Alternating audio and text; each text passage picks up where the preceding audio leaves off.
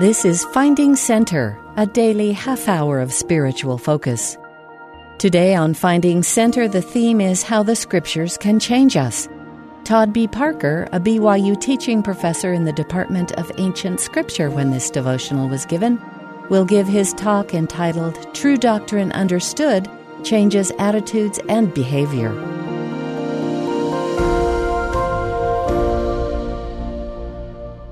My late friend, Brother Robert J. Matthews, who taught religion here at BYU, used to say, If I speak by the Spirit and you listen by the Spirit, you'll hear things better than I say them. And I pray that can happen here today. I thought it appropriate to begin with a little poem written by a young man that I think might illustrate what sometimes may happen in parents' attempts to change the behavior of their children. He wrote, My parents told me not to smoke. I don't. Or listen to a naughty joke. I don't. Or think about intoxicating drink. I don't. Or chase the women, wine, and song. I don't. To dance and flirt is very wrong. I don't. I kiss no girls, not even one. Some folks think I have no fun. I don't. now, you see, this young man's behavior was changed, but not his attitude. What's needed is a change in attitude as well as behavior. So I posed the question what causes a change in attitude and behavior? President Boyd K. Packer stated, True doctrine understood changes attitudes and behavior. The study of the doctrines of the gospel will improve behavior quicker than a study of behavior will improve behavior. That is why we stress so forcefully the study of the doctrines of the gospel. The purpose of my presentation today is to explore four points of doctrine as found in the scriptures and the words of the brethren. Principle number one Draw upon the power of the word daily. Prophet Mormon wrote, And now, as the preaching of the word had a great tendency to lead the people to do that which was just, yea, it had a more powerful effect upon the minds of the people than the sword or anything else which had happened to them, therefore Alma thought it was expedient that they should try the virtue of the word of God. When I taught seminary years ago, I wanted to show the youth the power of the word that Alma describes. I wanted to show them that if they would make the Word of God is found in the Scriptures, a part of their lives, it would change them. I didn't know exactly how to do that, but I tried this way. On the first day of class, I gave them blank sheet of paper and said to them, Be honest in your writing here. I'm not going to look at this. This is for you only. Write down your honest feelings about religion, about God, Christ, Joseph Smith, First Vision Church, or anything you want. Fold it over, staple it, put your name on the outside and the date, and I'll file it away and save it for you but I'll give it back to you at the end of the year. For the next nine months, we studied the scriptures every day. We marked them, we noted them. The students were challenged to pray every day, morning and night, on their knees out loud, and read a chapter of scripture each day on their own for nine months. On the last day of class, I gave them a sheet of paper. I don't know if they even remembered doing this at the beginning of the year, and I said, Now don't try to impress anybody here, just be honest. Write your feelings about God, the church, Christ, the gospel, or anything you'd like. When they got done, I handed them back their previous papers from the nine months earlier. They opened them up and made a comparison. I hadn't intended to read any of them, but a girl named Julie came to me with tears in her eyes and said, I want you to see this. Here was her first response. I guess sometimes I wonder if Christ really does live. I don't know for sure, and I've always wondered since I was old enough to think about it. I also wonder if this is the true church or not. Everything we're told to do seems right, but I still have doubts. After nine months of studying the scriptures in seminary, she wrote, I know God lives, and His Son Jesus Christ is my brother, and He knows me, and He cares about me. Through prayer, I know He will guide us and show us the right way through His prophets, who I know are called of God.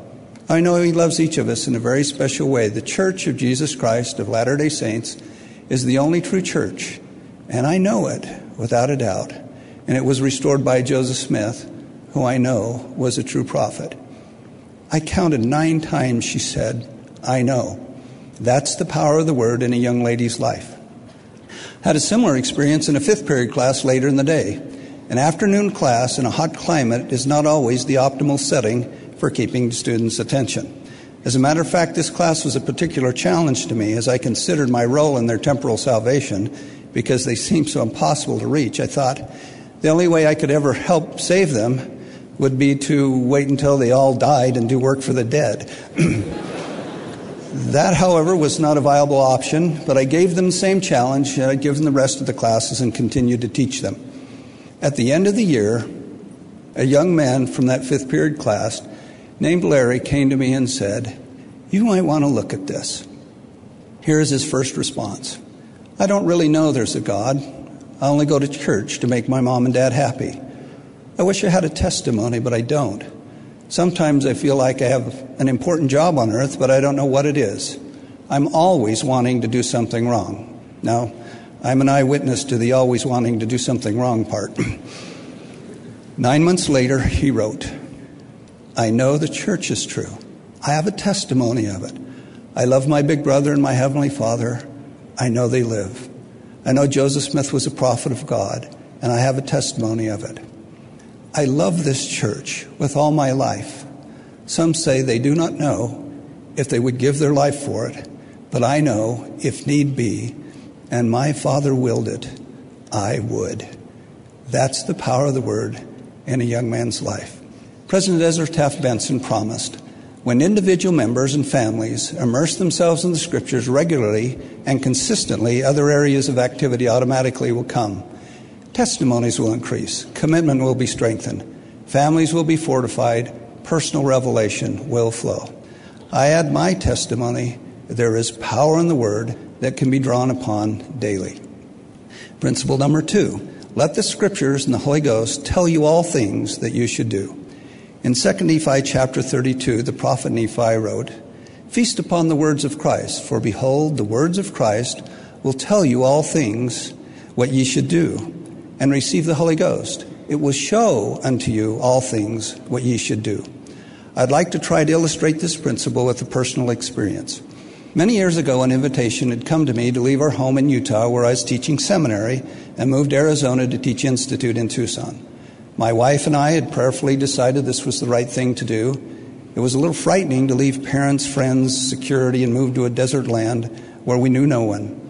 We traveled to Tucson to find our new home. Upon our arrival in Tucson, we met with a real estate agent. After days of searching, we could find nothing in our price range that even came close to meeting our family's needs as far as location, uh, neighborhood, schools, so forth.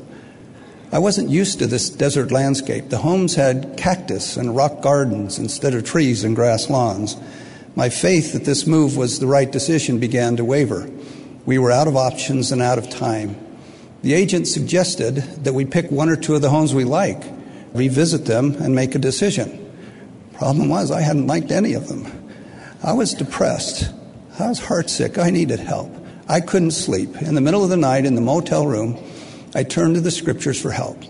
I read from several places, including Hebrews chapter 11 about faith. Nothing seemed to help. Then it happened. I was reading Ether chapter 12 in the Book of Mormon about faith. I came to verse 32. I read, And I also remembered that thou hast said, Thou hast prepared a house. I stopped. I looked up. The Lord had spoken to my soul. A house was prepared. I didn't know how, where, or what was to happen, but I knew a house was prepared. I didn't say anything to my wife.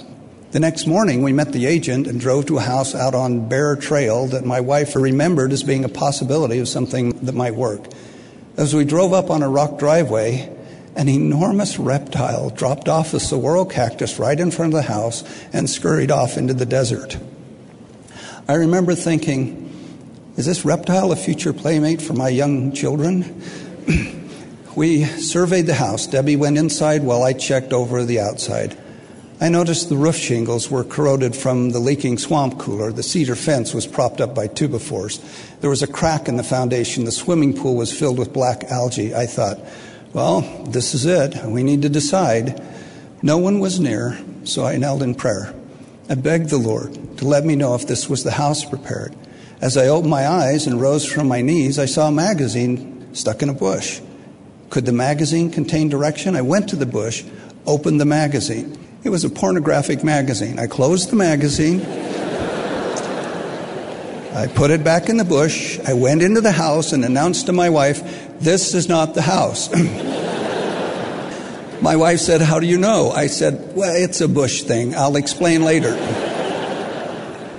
We then returned to the agent's car to check one new listing. En route to the new listing, we passed through a neighborhood that reminded me of our home in Utah. There were sidewalks and grass and lawn, children playing. The street had such a good spirit about it. I asked the agent if there was anything for sale in this area. She said no. We rounded a corner and I saw a house with a for sale sign. I, I asked, What about this one? She said, I have no idea. It's not listed. We copied down the number and made a call. The agent asked the owner why it wasn't listed. She said, well, they were planning to sell, but the home wasn't ready to show. But for some reason, her agent had come early that morning and posted the for sale sign. Our agent asked if we could come see it. She agreed. After we pulled into the driveway and got out of the car, I said to my wife, This is the house. I know it. I couldn't be any more sure than Moses in the burning bush. She looked at me and said, This bush thing again. we loved the house. Through the agent, we made an offer. We returned to the motel to wait for the agent's call. I was sitting by the swimming pool at the motel. She finally called and told us they'd accepted our offer. I was ecstatic. I said I wanted to take pictures of the home to show our children, but I had no idea of the address of the property. I asked if she could give it to me, and she said, Do you have something to write on? I did, and she gave it to me.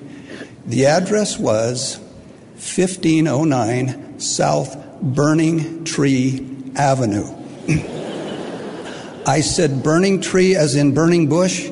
She said, Yes. I about fell in the pool. a house had been prepared. The Lord had spoken to my soul through Ether chapter 12, verse 32. Elder Dallin H. Oaks said, The idea that scripture reading can lead to inspiration and revelation opens the door to the truth that a scripture is not limited to what it meant when it was written, but may also include what that scripture means to a reader today.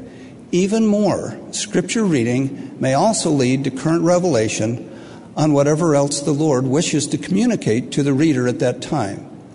We do not overstate the point when we say that the scriptures can be a Urim and Thummim to assist each of us to receive personal revelation. I add my testimony that through the words of Scripture and the Holy Ghost, as Nephi said, you can be told and shown all things you should do. Principle number three use the Scriptures to chase darkness from your light. In the 88th section of the Doctrine and Covenants, we read, and that which doth not edify is not of God, and is darkness. That which is of God is light. And he that receiveth light and continueth in God receiveth more light. And I say it that you may know the truth, that you may chase darkness from among you. Many years ago, I was teaching Release Time Seminary. Life was good. I was married to a wonderful woman. We'd been blessed with four small children. I was blessed to study the scriptures and teach from them every day. I came home from school one day to discover we were expecting child number five. There was good news and bad news. The good news was the blessing of another child. The bad news was my wife got extremely ill during pregnancies. I knew it was going to be a rough road ahead. It seemed that everything that could go wrong did go wrong during the first three months of Debbie's pregnancy. The list included Debbie was sick with morning sickness. She was in bed for over four weeks and couldn't even sit up. I took a leave of absence from teaching seminary to get my doctoral degree. I was a full time graduate student with 15 credit hours. I was attempting to fill the role of mother while Debbie was ill. This included house cleaning, laundry, fixing meals, tending kids, running errands, and nursemaid duties. The dishwasher broke. Had no money to fix it or to repair it. Uh, the dishes were done by hand. Jana got an ear infection. She couldn't hear me. I had to take her to the doctor. I had to farm out the two youngest girls, uh, ages two and four, during the day for different ward members to 10. Because of all the turmoil, I was up five to six times each night helping Debbie and consoling the children. Jeremy, then age six, was throwing rocks and an icicle on the front of the house and threw a rock through the large picture window in the living room. Jeremy also was chasing Jen and bumped a shelf of figurines. Uh, they crashed to the floor. My wife said, What was that? I said, Oh, nothing, dear. Uh, the pile of pieces remained in a box for weeks, awaiting the day when I'd have time to glue them back together, uh, which never happened. Julie, age two, became ill. I took her to the doctor. I had to take Debbie to the hospital several times for intravenous hydration. With all the vomiting, she got dehydrated regularly. I was always at least 500 pages behind in my reading. I was supposed to be doing a literature search for my dissertation. I was serving in as elders quorum president. Many hours of service were required. Other things happened. Wind came up and blew the screen door right off the front of our house. It was lying out in the driveway. I was in an education class where I had to practice giving individualized intelligence tests. I tested most of the kids in the neighborhood. I began to doubt my own intelligence. the straw that broke the camel's back, I think, was our scruffy little mongrel dog named Fluffy began her breeding cycle. We had no fence. It seemed as if we had male dog visitors from everywhere all enamored with Fluffy. I was at an all time low. When you're at the bottom, there's no more bottom. I was drowning, being pulled down by an overwhelming whirlpool of duties that I couldn't keep up with. And in the process, I hadn't opened a book of Scripture in over four weeks. Prior to all of this, I'd committed myself to teach an adult evening class in the Book of Mormon. It was too much. I felt I couldn't do it, but I was committed. So the night before the class was to begin, I found myself preparing during the only quiet time available, between midnight and 2 a.m. After about an hour of study, I suddenly stopped. Something was different, very different. It took a few moments for me to realize what was happening. Then it came to me like a revelation from heaven. For the first time in four weeks, I wasn't depressed. It was also the first time in four weeks I'd immersed myself in scripture study. Because of the tailspin of life I'd found myself in, I felt I had no time to study the scriptures. I was barely surviving day to day. It seemed like it was impossible to allot any time for scripture study. I submit to you that the following words of President Spencer W. Kimball are true. There are blessings that come from immersing ourselves in the scriptures. The distance narrows between ourselves and our Father in heaven. Our spirituality shines brighter. We love more intensely those whom we should love.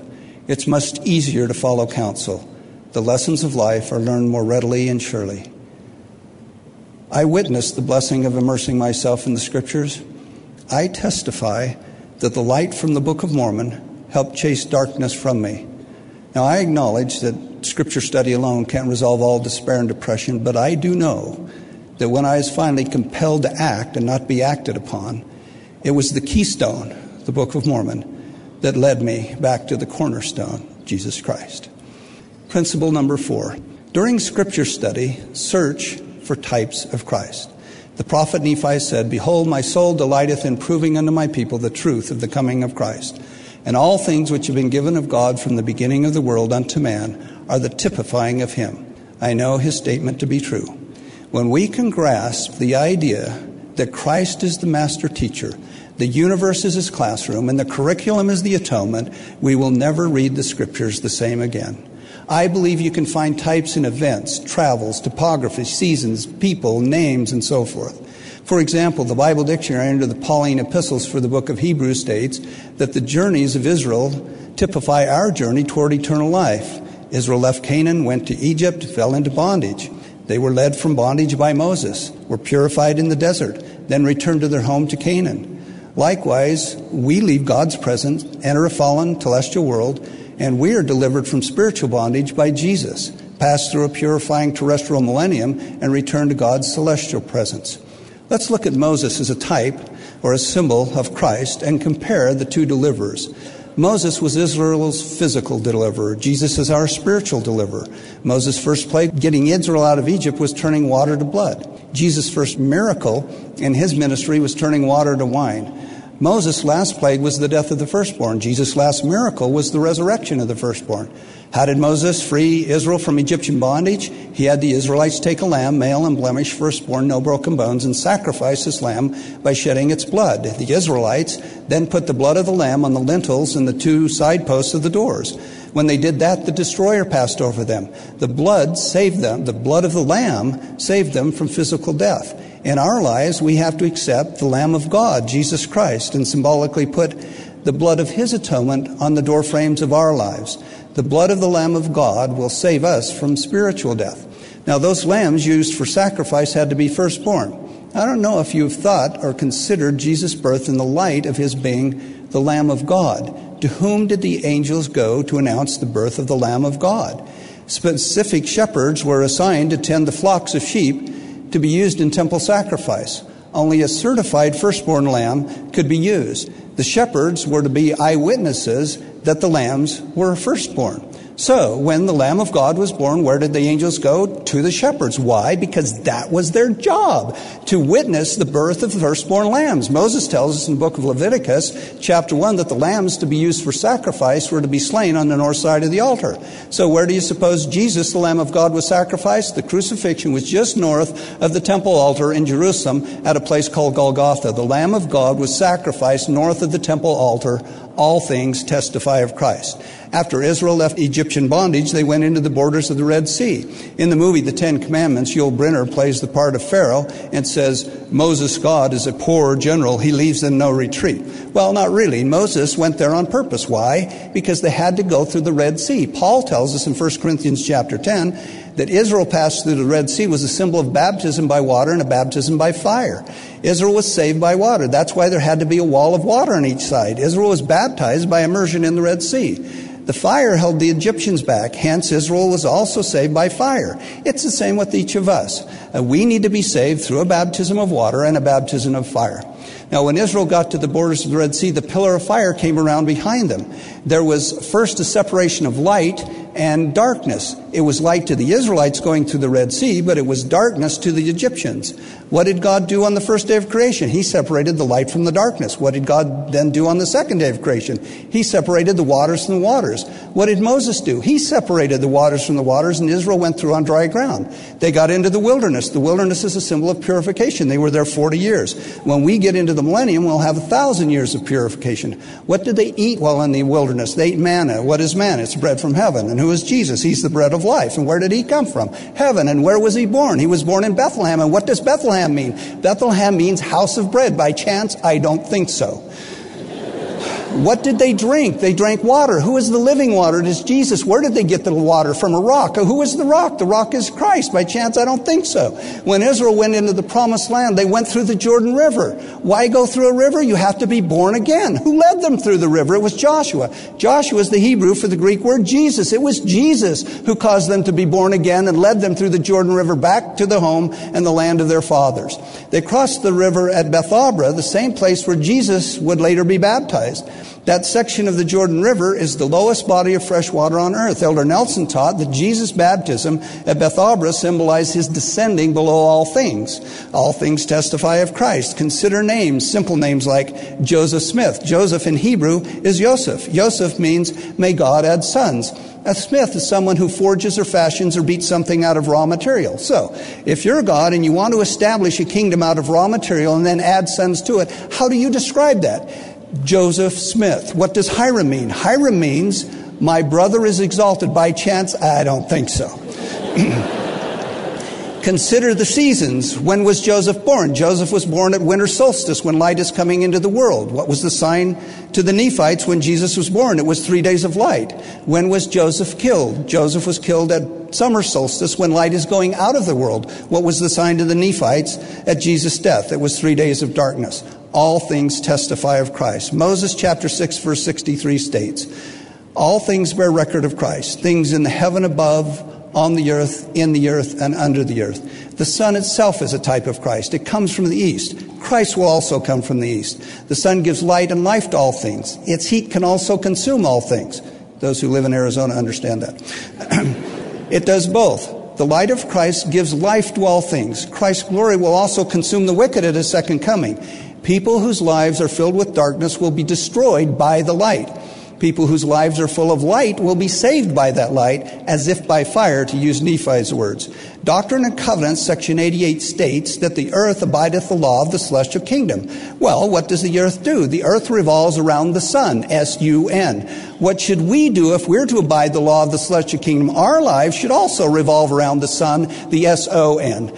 The universe was designed to testify of Christ. Consider hibernation. Every creature, every squirrel, every insect, snake, bear that hibernates and lies dormant during the winter appears to be dead. Each one that comes alive again in the spring testifies of Christ and his resurrection. Every tree, every plant, every leaf that becomes green each spring testifies of Christ. Do you think it was by chance that all these things come to life after appearing to be dead at the same time of the year when Jesus came to life again? I don't think so. All things testify of Christ. Now, why do you go to bed at night? Maybe the wrong group to ask this question, but why do most people go to bed at night? Because they're tired? No. You symbolically die every night. Why do you get up in the morning? To go to school? No. You symbolically resurrect every morning. Have you ever noticed your roommates when they're sleeping? They look dead. Arising from sleep every morning is a symbol that we are so close to that we don't even recognize that we symbolically resurrect every morning. Now, those of you that have roommates that sleep past noon now know why we have to have the morning and afternoon of the first resurrection. But no, that, that's a joke. Uh, but it is no joke that all things testify of Christ, and I add my testimony that's true. Now, in conclusion, I'd like to issue a challenge one last heartfelt plea. 42 years ago, I made a terrible mistake. I was a student at a nearby university. On this very day, January 20th, at this very hour, I was standing by my mother's hospital bed. She was dying. She was in a coma in an intensive care unit following complications from surgery. I was holding her hand and praying she would regain consciousness. I longed to tell her that I loved her. I'd been prompted by the Spirit several times before her surgery to do so, but I had resisted the prompting. I'd reflected on the last time I'd said those words to her. To my best recollection, it was in third grade. I'd written a little poem. Of all the mothers, kind and true, you're the best, and I love you. My mother died 42 years ago tomorrow on January 21st, 1973. I lost a great opportunity as a result of resisting a prompting of the Spirit. So, how does that apply to you here today? My hope is that each one of you today has felt a prompting of the Spirit. Hopefully, a prompting to improve your life through Scripture study. My prayer is that you will respond to that prompting of the Spirit and not resist it. I pray that you will not carry with you a regret of resisting a spiritual prompting like I have all these years. My challenge to you is study the Scriptures daily, draw upon the Word daily. Let the words of Christ tell you all things that you should do and drive darkness from your life. May you always remember that all things testify of Christ. I pray that your consequent understanding of true doctrine will change both your attitudes and your behavior. And I say this in the name of Jesus Christ. Amen. You've been listening to Finding Center. Join us every weekday for a half hour of inspiration and spiritual focus. Today's theme was How the Scriptures Can Change Us. Todd B. Parker gave his address entitled True doctrine understood changes attitudes and behavior. Speeches on Finding Center are often edited for broadcast. Find links to the full talks and access the rest of our Finding Center episodes on the free BYU Radio app, available wherever you get your apps.